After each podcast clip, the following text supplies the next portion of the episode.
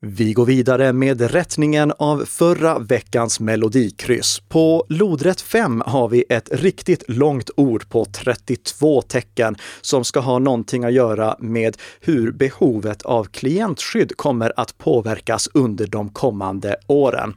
Och då är det alltså totalstreckskrypteringstrenden som ska in på lodrätt 5.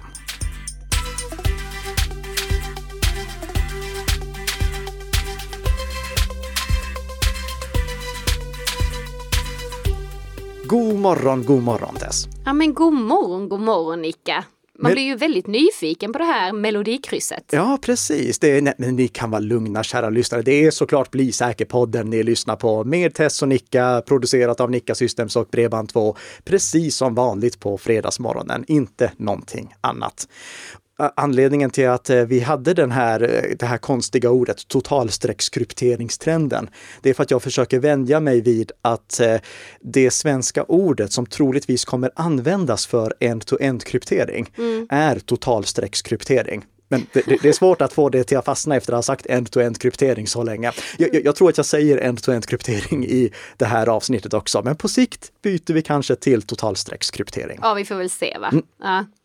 Först och främst så vill jag gratulera alla lyssnare som lyssnar på Bli säker-podden. Jaha, Mm. grattis! Ja, det, och grattis till mig också för jag fyller år idag. Ja, det är en helt annan sak. Men gud Nicka, förlåt! Ja, det... 35 år. Ja. Nej, Mm, ja. Stort grattis! Tack så mycket. Men anledningen till att jag ville gratulera våra lyssnare, det är för att förra veckan, då fick de förhandsinformation. Ja, Mm. För då pratade vi om att det förelåg en stor risk att det skulle komma en mängd bluff-sms som försökte att attackera svenska användares mobiler med Flubart-trojanen. Och det kan vi ju säga lugnt att det gjorde det. Det bara välde in under helgen och polisen fick gå ut med varning för att det var så många attack-sms som skickades. Så eh, lyssna på Bli säker-podden så får ni ibland reda på saker i förväg.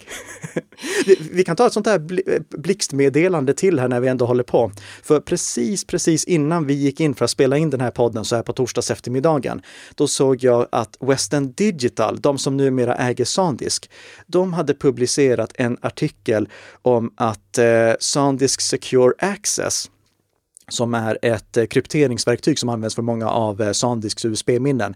Det hade det upptäckts en sårbarhet i som gjorde att eh, angripare kunde brute force, alltså testa sig fram till det rätta lösenordet. Så ifall vi har några lyssnare som använder Sandisk Private Access, det som tidigare kallades Sandisk Secure Access, då tycker jag att ni ska gå till den länken som vi lägger i våra show notes, för där finns instruktioner på hur ni uppdaterar mjukvaran till en eh, säker version. Mm. Så i, i förebyggande syfte kommer där lite fler rekommendationer. Jag kan till och med slänga in rekommendationen att använda VeraCrypt istället, som är en öppen källkodslösning. ja sådär. Mm. Ja. Ja. Men eh, om man vill använda eh, Sandisk Secure Access, som numera heter Sandisk Private Access, passa på att uppdatera era USB-minnen. Och fråga er varför i hela friden ni använder USB-minnen. Men det är en helt annan diskussion va? Det, det är det. Eller hur? Ja. Så ska vi kicka igång med veckans snabbisar. Först ut är det ju du Nicka. Precis. Och jag ska prata om mallattacker. Och jag tänkte faktiskt någon gång dedikera ett helt avsnitts huvudämne till hur mallar kan användas för att attackera någon. Ja, vi har inte pratat om detta innan va? Nej, det har vi inte. Nej. Men vi måste ha med det som en veckans snabbis också med anledning av en nyhet från Proofpoint. För Proofpoint har upptäckt att eh, sådana här eh, troligtvis statsunderstödda attackgrupper från Indien, Ryssland och Kina har hittat ett sätt att attackera måltavlor med hjälp av mallar till textdokument. Mm. Det här är någonting som de säger att dessutom är lätt att utnyttja. Och de spår därför att även attackgrupper som inte har eh, statsunderstödda resurser kommer börja använda den här metoden. Så jag vill bara slänga ut en liten varning för det.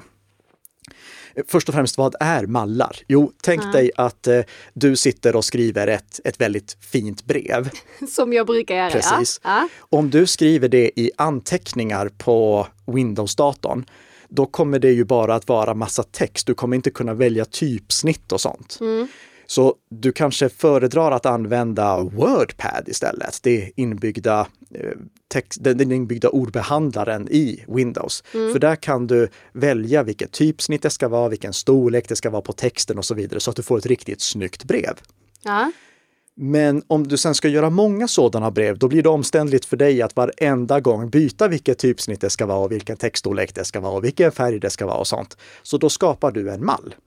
Och alla dokument som använder den mallen kommer då att stylas av den. Så den mall du väljer bestämmer hur ditt dokument ska se ut om du inte frångår mallen, om du väljer att göra någonting annat än det som mallen dikterar. Mm. Alla Word-användare är säkert bekanta med normalmallen, som är den mallen som stylar alla Word-dokument som standard. Ja. Mm. Det som angripare nu har kommit på, det är att den mallen som ett dokument hänvisar till, den behöver inte ligga på din dator, utan den kan ligga online någonstans. Mm -hmm. Och den kan ligga online någonstans där angripare har kontroll över den. Så de kan skicka ett eh, mejl med en bilaga till någon. Den bilagan innehåller ett dokument som är helt ofarligt i sig, men som förlitar sig på en mall som ska laddas hem när det dokumentet öppnas. Mm. Jag har tidigare bara sett att eh, liksom, dokumentmallar kan användas för att attackera till exempel Microsoft Word och Microsoft Excel. Mm. Men här har alltså angripare lyckats göra det för att attackera något så simpelt som WordPad i Windows. Och det, det, det, har jag inte varit med om tidigare. Vi, vi, har, vi, har, sett exempel på hur mallar kan användas för att exfiltrera eh, inloggningsuppgifter och för att sprida makron, men inte för något så simpelt som att någon bara öppnar ett, ett dokument i WordPad på Windows. Ja, det låter helt galet ju. Ja. Men eh, det här, för att en sån attack ska lyckas, då måste eh, mottagaren antingen ha en sårbar dator eller eh, luras att klicka på en länk som läggs in via mallen eller någonting sånt. Mm. Så våra vanliga rekommendationer, det är någonting som skyddar mot det här. Se till att ha datorn uppdaterad, se till att ha ett klientskydd på datorn så håller du dig säker i kombination med att ha säkra användarvanor. Anledningen till att jag vill flagga upp lite extra för det nu, det är då för att Proofpoint säger att det här är någonting som de spårat kommer användas i fler attacker. Och för att det kan få så breda konsekvenser om attacken verkligen lyckas. Mm. För tänk dig att du får ett dokument som förlitar sig på en mall som antingen är skadlig från början eller som blir skadlig senare och du ändrar i det dokumentet och sen delar du det dokumentet med dina kollegor och dina kollegor gör ändringar i det, sparar det dokumentet. Alla de dokumenten förlitar sig då på den här mallen. Så det kan liksom få stor spridning i organisationen innan mallen blir skadlig och då börjar infektera. Mhm, aj då. Ja, så eh, ja, om du får ett dokument från någon du inte känner, ha inte det som grunden till alla dokument du gör från den dagen och framöver. Mm, precis. Och på tal om attacker och eh, konsekvenser av dem faktiskt. Mm. Så i förra veckan, närmare bestämt natten till den 2 december, så drabbades Nordic Choice Hotels IT-system av en utpressningsattack som heter Conti. Kul namn ändå. Mm. Eh, attacken påverkade bokningssystem, in och utcheckningssystem och betalningslösningar. Och detta bekräftas då i ett pressmeddelande från hotellkedjan. Enligt, enligt eh, Nordic Choice Hotels så informerades eh, den norska datatillsynet, norska datatillsynet, kan man säga så kanske? Mm. och den nationella säkerhetsmyndigheten om attacken samma dag. Än så länge finns det ingenting som tyder på att någon data faktiskt har läckt ut, men det är samtidigt ingenting som kan uteslutas. Det finns eh, därför en risk att information om gästernas bokningar kan ha hamnat på avvägar såsom namn, e-postadress, telefonnummer, datum för besöket och övrig information som kan ha lämnats av gästen i samband med sitt besök. Och det finns egentligen ingenting heller som tyder på att kort eller betalningsinformation har läckt. Nej, och just eh, kort och betalningsinformation, det är rent av osannolikt att skulle ha läckt i min mm. mening. I, I och med att det brukar inte lagras tillsammans med resten av uppgifterna. Nej, nej. Eh, Nordic Choice Hotels har valt att inte kontakta den eh, ryska Ransom as a Service-gruppen Wizard Spider som troligtvis då ligger bakom den här attacken. Eller tagit emot specifikt krav från dem.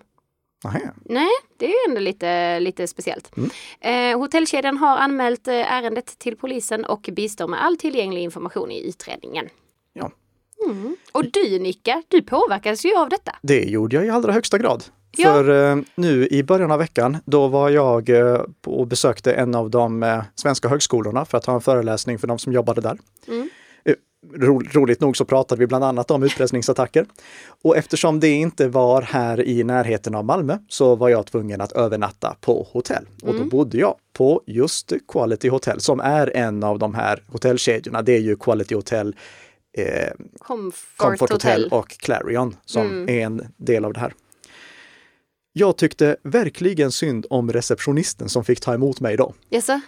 För det här var ju då såklart ett modernt hotell Mm. eh, där de inte har nycklar till rummen som hänger i snygga lådor bakom receptionen. Nej. Utan där de istället har digitala lösningar där de utfärdar kort som man använder för att låsa upp rummet med. Mm. Men de kunde inte utfärda några nya kort. Nej men oj. Så den här stackars receptionisten hade då sen utpressningsattacken inträffade varit tvungen att springa runt och låsa upp gästernas rum när de ville gå in. Nej, man hoppas ju att personen hade en eh, så här stegräknare på sig.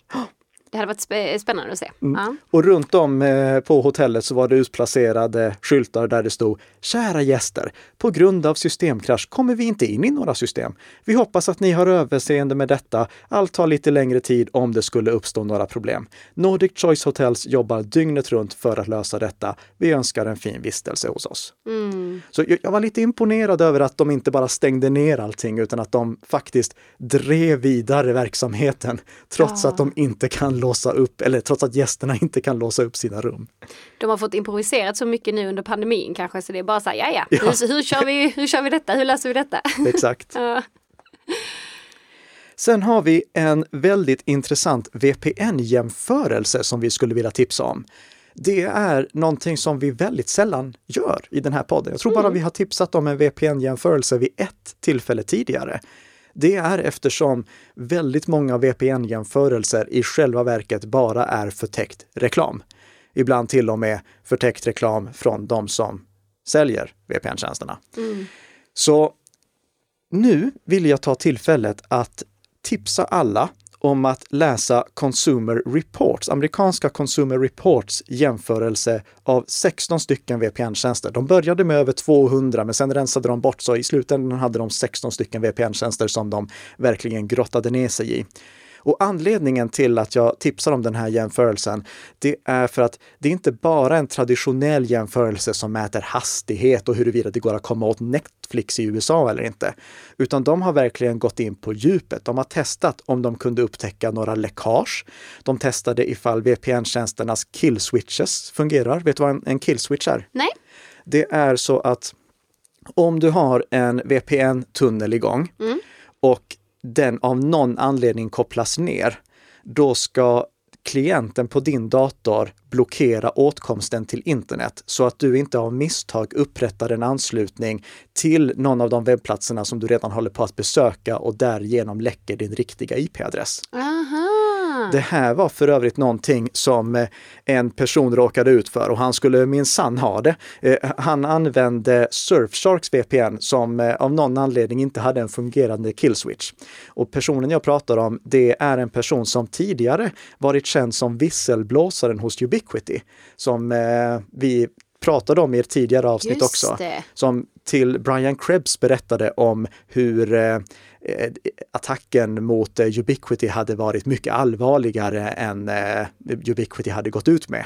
Ja. Men det visade sig ju att det var han som låg bakom attacken. Det, ja. ja, det är faktiskt helt galet. Så Brian Krebs och eh, hela världen blev grundlurade. Men i alla fall, hans killswitch funkar inte. Så vid ett tillfälle, då läckte han sin IP-adress och bam! Där plockade de honom. Där fick han så han teg. Ja, Ja, ja, mm. just det, killswitches pratade vi om. ja, det var det vi pratade om. Ja, precis. exakt, exakt. De kollade också på huruvida VPN-tjänsterna genomgick regelbundna granskningar eller inte och eh, ifall de här eh, tjänsterna hade öppen källkod som gick att kompilera själv. Och det, det, är ju någonting som är väldigt bra att eh, de har, för då kan oberoende personer säkerställa att applikationerna som laddas ner faktiskt innehåller det som eh, de som publicerar applikationerna påstår att de gör. Mm. Och inte någonting helt annat. Mm. Och vilka var det då som placerade sig bäst? Jo, på första plats väldigt oväntat Mullvad. Ja, ja. Mm. mm. Så den VPN-tjänsten la sig i topp, mm. följt av iVPN och på tredje plats Mozilla VPN. Okay. Mozilla VPN är ju då egentligen bara Mozillas version av Mullvad VPN, för det är Mullvad VPNs infrastruktur de använder. Ändå spännande då att de kommer bara på tredje plats. Ja, men det är för att de har gjort sina egna tweakningar. Mm. Skulle de mm. låtit bli med. Ja, verkligen. Det står också så här i rapporten, och det här tycker jag är väldigt intressant. Additionally, in our opinion, only IVPN, Mozilla VPN and Mullvad along with one other VPN, Tunnelbear, accurately represent their services and technologies without any broad, sweeping or potentially misleading statements. Och det är bra för att det är så många VPN-tjänster som felaktigt berättar vad en VPN i själva verket gör. Mm, mm. Så en bra jämförelse. Jag pratade faktiskt som hastigast med Jan Jonsson, vd på Mullvad. Mm i morse eh, angående just den här rapporten och eh, de sakerna som eh, egentligen Consumer Reports ansåg att eh, Mullvad VPN kunde förbättra. Och han lyfter då bland annat fram att de har lagt till att de inte stämmer, de som rapporterar sårbarheter. Mm. Någonting som tydligen är välbehövligt för framförallt amerikanska researchers som inte vill riskera att bli stämda. Uh. De eh, eh, kör en granskning per år för själva infrastrukturen och en granskning var 18 månad för själva appen. Mm. Även om då Consumer Reports rekommenderar varje år. Anledningen till att de inte kör oftare är att de vill lägga mer fokus på att hitta nya bolag som kan göra granskningarna, hitta nya infallsvinklar på granskningarna, hitta nya fel i granskningarna än att eh, liksom bara öka tempot på dem. Och sen så finns det vissa processorienterade krav som handlar mer om dokumentation och eh, det var han inte säker på om de skulle eh, förändra någonting på eller inte. Nej. Mm. Då var det dags för veckans huvudämne. Vad är det som går in där då på lodrätt 5 eh, var det va? Lodrätt 5 och ja. där var det totalstreckskrypteringstrenden. Jag kommer inte kunna säga den. Nej, alltså. och jag, jag, jag håller mig till end-to-end krypteringstrenden i det här avsnittet också. Och det här är en trend som många kanske tänker, varför sparar du inte det till det årliga avsnittet som handlar om de trender som ni spår? Mm. Som säkert många lyssnare ser fram emot för att höra ifall de fem saker som vi förutspådde att skulle ske 2021 verkligen slog in eller inte. Ja, det ska bli spännande. Mm, men det får ni vänta två avsnitt till på va? Precis, ja. precis. Men nej, jag vill inte ha det som en av årets nästa trender för att de trenderna som vi lyfter är ju sådana som vi också ska kunna säga huruvida slog in eller inte. Mm. Och det här är en sån bred trend så vi kan inte säga ifall det är en trend som slog in eller inte. Nej. Men det är däremot en trend som kommer att påverka vårt behov av klientskydd, populärt kallat antivirus. Och i och med det, att det både handlar om end-to-end kryptering och skydd av våra datorer, så tror jag att det är en trend som många av våra lyssnare är intresserade av och någonting som jag har funderat väldigt mycket på under de senaste veckorna. Mm, spännande! Ja. Först och främst, varför har vi den här totalstreckskrypteringstrenden eller end-to-end krypteringstrenden? Jo, vi behöver skydda vår data allt bättre. Och det finns flera skäl till det. Vi har till exempel faktumet att eh, dagens angripare fokuserar mer på att, eller i större utsträckning, på att exfiltrera data, att stjäla data och sen hota med att läcka den. Alltså mm. att, att inte bara utpressningskryptera data. För att även angriparna vet ju att you should always have a backup plan for your backup plan to back up your backup plan. Och om organisationerna de attackerar det eh, har backup plans så kan de ju bara återställa datan istället mm. för att betala utpressarna. Mm. Men ifall utpressarna har stulit datan och hotar med att läcka den, då kan inte eh, organisationen sätta så mycket emot. Nej. Om ni vill veta mer om det så pratar vi om det i avsnitt 120 som heter Utpressning 3.0. Ett annat skäl till att vi måste skydda vår data med end-to-end kryptering är att eh, vi ser, enligt mig, just det här kan jag inte underbygga, men det är en trend som jag upplever och jag tror att fler med mig upplever, att många stater har fått ett ökat intresse för att spionera på andra staters medborgare. Mm. Och ibland till och med sina egna medborgare. Inom EU så diskuteras det nu huruvida de som driver plattformar ska behöva inspektera all information som skickas fram och tillbaka i chattar och liknande. Eh, så eh, antingen så har eh, intresset från stater ökat eller så har de bara blivit tydligare med det. Ja. Hur som helst, vi behöver skydda datan och då gör vi det genom till exempel end-to-end kryptering för att förhindra att data kan läcka någonstans till obehöriga aktörer. Och första exemplet som jag tänkte ta är Tresorit. Det är en schweizisk molnlagringstjänst, alltså ett alternativ till OneDrive, Google Drive och Dropbox, mm. som stödjer end-to-end kryptering. Och när jag synkar mina filer med Tresorit, då synkas de alltså till molnet och sen tillbaka till mina enheter utan att de som driver ehm, de som driver Tresorit, schweiziska posten, eh, äger bolaget, eller delar av bolaget. Eh, de kan inte komma åt informationen. Det är bara jag som kan komma åt den. Det är bara jag och de jag delar den datan med som kan komma åt den, inte någon annan. Nextcloud jobbar också på att, alltså om man vill ha sitt eget moln, då kan man köra Nextcloud. Vi kommer mm. prata mycket, mycket mer om Nextcloud nästa år, det kan jag garantera. där jobbas det också på att eh, få till stöd för end-to-end kryptering. Det är någonting som bara är i betastadie än så länge. Och ifall man vill använda någon befintlig lösning som inte stödjer end-to-end kryptering så kan man ändå begåva den med end-to-end kryptering genom att använda till exempel eh, Cryptomator eller Boxcryptor. Jag lägger med en länk till Cryptomator i våra show notes om ni vill veta mer om det. Mm. Sen har vi också möjligheten att samarbeta kring dokument. Det finns en ny eh, ordbehandlare, en ny webbaserad ordbehandlare som heter Skiff. Och den är superintressant enligt mig. Där går det nämligen att arbeta flera stycken end-to-end krypterat med ett dokument.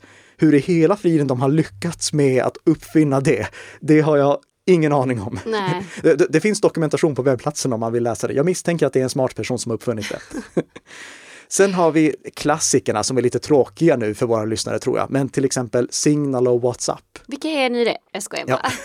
Meddelandetjänster, alltså jag menar, när det gäller just meddelandetjänster, då är det ju definitivt löst så att vi kan använda end-to-end kryptering. Mm, mm. Jag menar, finns det någon som använder någon tjänst som inte är end-to-end krypterad när det kommer till chattar, som till exempel Facebook Messenger eller Telegram?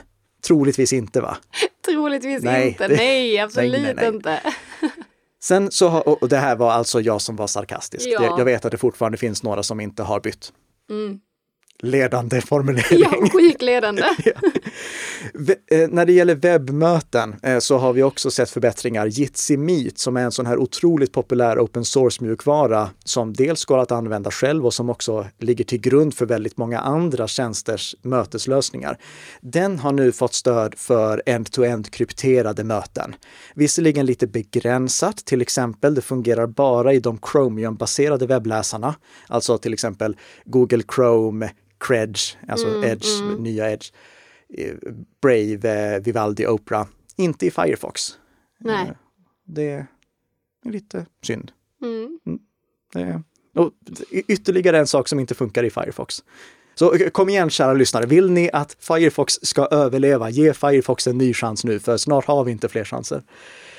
Sen, eh, vi ser det också här i storbolagssammanhang, till exempel Microsoft Teams. Vi hade för eh, några veckor sedan en snabbis om att Microsoft rullar ut stöd för end-to-end kryptering i Teams. Mm. Det är visserligen väldigt begränsat än så länge. Det är bara själva röst och videodelen i möten med två personer som mm. går att end-to-end kryptera, inte större möten, inte bilagor, inte chattar. Men det visar ändå att det är en trend att de ser att det finns en efterfrågan på end-to-end kryptering. Och sen sist men inte minst, kanske kommer vi en vacker dag till och med ha end-to-end krypterade mejl. Mm. Vi eh, ska eventuellt nu under julen ha ett eh, avsnitt som vi dedikerar till det vi kallar WebKey Directory, där jag förklarar varför jag tror att för typ 51 gången krypterad mail har en chans att slå igenom, åtminstone i kommunikation mellan organisationer. Inte för privatpersoner, men mellan organisationer. Mm. Så även där ser vi att det finns mer intresse och kanske en möjlighet för end-to-end kryptering att slå igenom. Det här, det är någonting som kommer påverka angriparnas sätt att attackera. Jaha, på vilket sätt? För tidigare, om vi backar tillbaka 20 år i tiden, mm. då kunde de attackera oss för att komma över vår information på tre ställen egentligen. De kunde attackera våra klienter, alltså vår dator. Mm. De kunde attackera kommunikationen mellan vår dator och en webbaserad tjänst som vi laddade upp filer till eller hämtade meddelanden från. Ja. Och de kunde attackera tjänsten i sig där datan låg åtkomlig på ett eller annat sätt. Mm. Så på tre ställen var vår data sårbar. Men under framförallt 10-talet och efter att Let's Encrypt slog igenom så är ju i princip all data som skickas från vår dator och från vår mobiltelefon och surfplatta också för den mm. delen, åtminstone transportkrypterad. Alltså det finns åtminstone ett hänglås i adressfältet. Och det gör att angriparna, de kan inte lika lätt stjäla datan in transit. Det, den är mycket svårare för dem att attackera när den överförs. Vill de på något sätt komma över datan när den ska transporteras, då måste de egentligen lura oss att överföra datan till fel server. Någonting sånt. Mm. Idag, då finns ju fortfarande datan i väldigt många sammanhang på ett eller annat sätt åtkomlig på servrarna som vi laddar upp den till. Men dagen då vi har gått över till att bara använda end-to-end krypterade tjänster, då försvinner möjligheten att komma åt datan där också. För då är den ju krypterad från att den lämnar vår dator tills den når mottagarens dator eller den kommer tillbaka till vår dator. Så då går det inte att attackera servrarna för att komma åt datan heller. Det innebär att angriparna som vill komma över vår information har bara ett ställe att attackera den för att komma åt den och det är vår dator. Mm. Då kommer de få ställa om så att allt fokus ligger på att attackera våra klienter. För det är bara där den går att dekryptera. Och där kommer den alltid gå att dekryptera för att om den inte dekrypteras där så kan inte vi människor läsa den. Nej, så den kommer alltid vara tvungen att dekrypteras där. Så de kommer få försöka hitta något sätt att exfiltrera datan från vår dator eller spela in vår skärm eller spela in våra tangentbordstryckningar eller göra någonting eh, för att komma åt datan när den ligger dekrypterad på vår dator eller på vår mobiltelefon eller på vår surfplatta. Mm end-to-end krypteringstrenden, den gör också att vi förlorar ett skyddslager som vi tidigare haft. Och vi har pratat många gånger i den här podden om att vi ska bygga skydd med flera lager. När vi delade data och än idag delar data via molnlagringstjänster som inte är end-to-end krypterade, då kan molnlagringstjänsten som till exempel OneDrive skanna dokument vi laddar upp efter skadeprogram, leta efter skadeprogram i dem. Mm. Och samma sak när vi sen laddar ner dem och ibland till och med medan de bara ligger där så kan de bli regelbundet skannade. Jag vet inte om, om OneDrive gör regelbunden skanning eller inte, men åtminstone det går i teorin att göra det. Att skanna dokument och liknande när de ligger på själva servern. Så ja. vi kan ha en serverskanning. Men när det är end-to-end krypterat, då går det inte för servern att skanna datan. Nej, det är sant. Så om jag laddar upp någonting till en molnlagringstjänst och du laddar ner det därifrån, då har du inte haft serverns skanning på det, utan du får förlita dig på din egen klientskanning. Alltså ditt eget klientskydd, ditt mm. eget antivirus för att skanna. När det gäller meddelandetjänster, om jag skickar ett meddelande till dig via en eh, lösning som inte är end-to-end krypterad, då kan den tjänsten skanna efter skadeprogram som jag bifogar. Så om jag liksom bifogar en .exe-fil som heter WannaCry, då kan den väldigt uppenbart märka att det där är nog ingenting vi ska släppa igenom till mottagaren. Men om det är end-to-end krypterat, om jag skickar det från min dator via Signal till din dator, mm. Signal kan inte skanna det, för Signal har ingen aning om vad det är som går i vår krypterade kanal. Och ifall vi liksom kommer en vacker dag till att vi har en to krypterad mail, jag säger inte att vi gör det, men om vi gör det också. Eh, resten av saker, det, det tror jag säkert vi kommer få en to krypterat, men mejlen är jag fortfarande lite osäker på. Men kommer vi dit, då kommer vi ju inte heller ha det inkommande mejlserverskyddet. För att idag, när jag skickar ett mejl till någon, den mottagande e-postservern, den kan ju då skanna alla bilagor som kommer in innan mejlet når den slutliga klienten, e-postklienten, mm. e-postappen. Men när vi har end-to-end krypterad mejl, då kan det mottagande filtret bara se att det kommer ett mejl från den personen med den ämnesraden och med liksom den här storleken. Det går inte att skanna innehållet i det, för det är end-to-end krypterat. Mm. Så jag tror att vi får en end-to-end krypteringstrend under de kommande åren. Och det kommer innebära att vi får bättre skydd för vår data.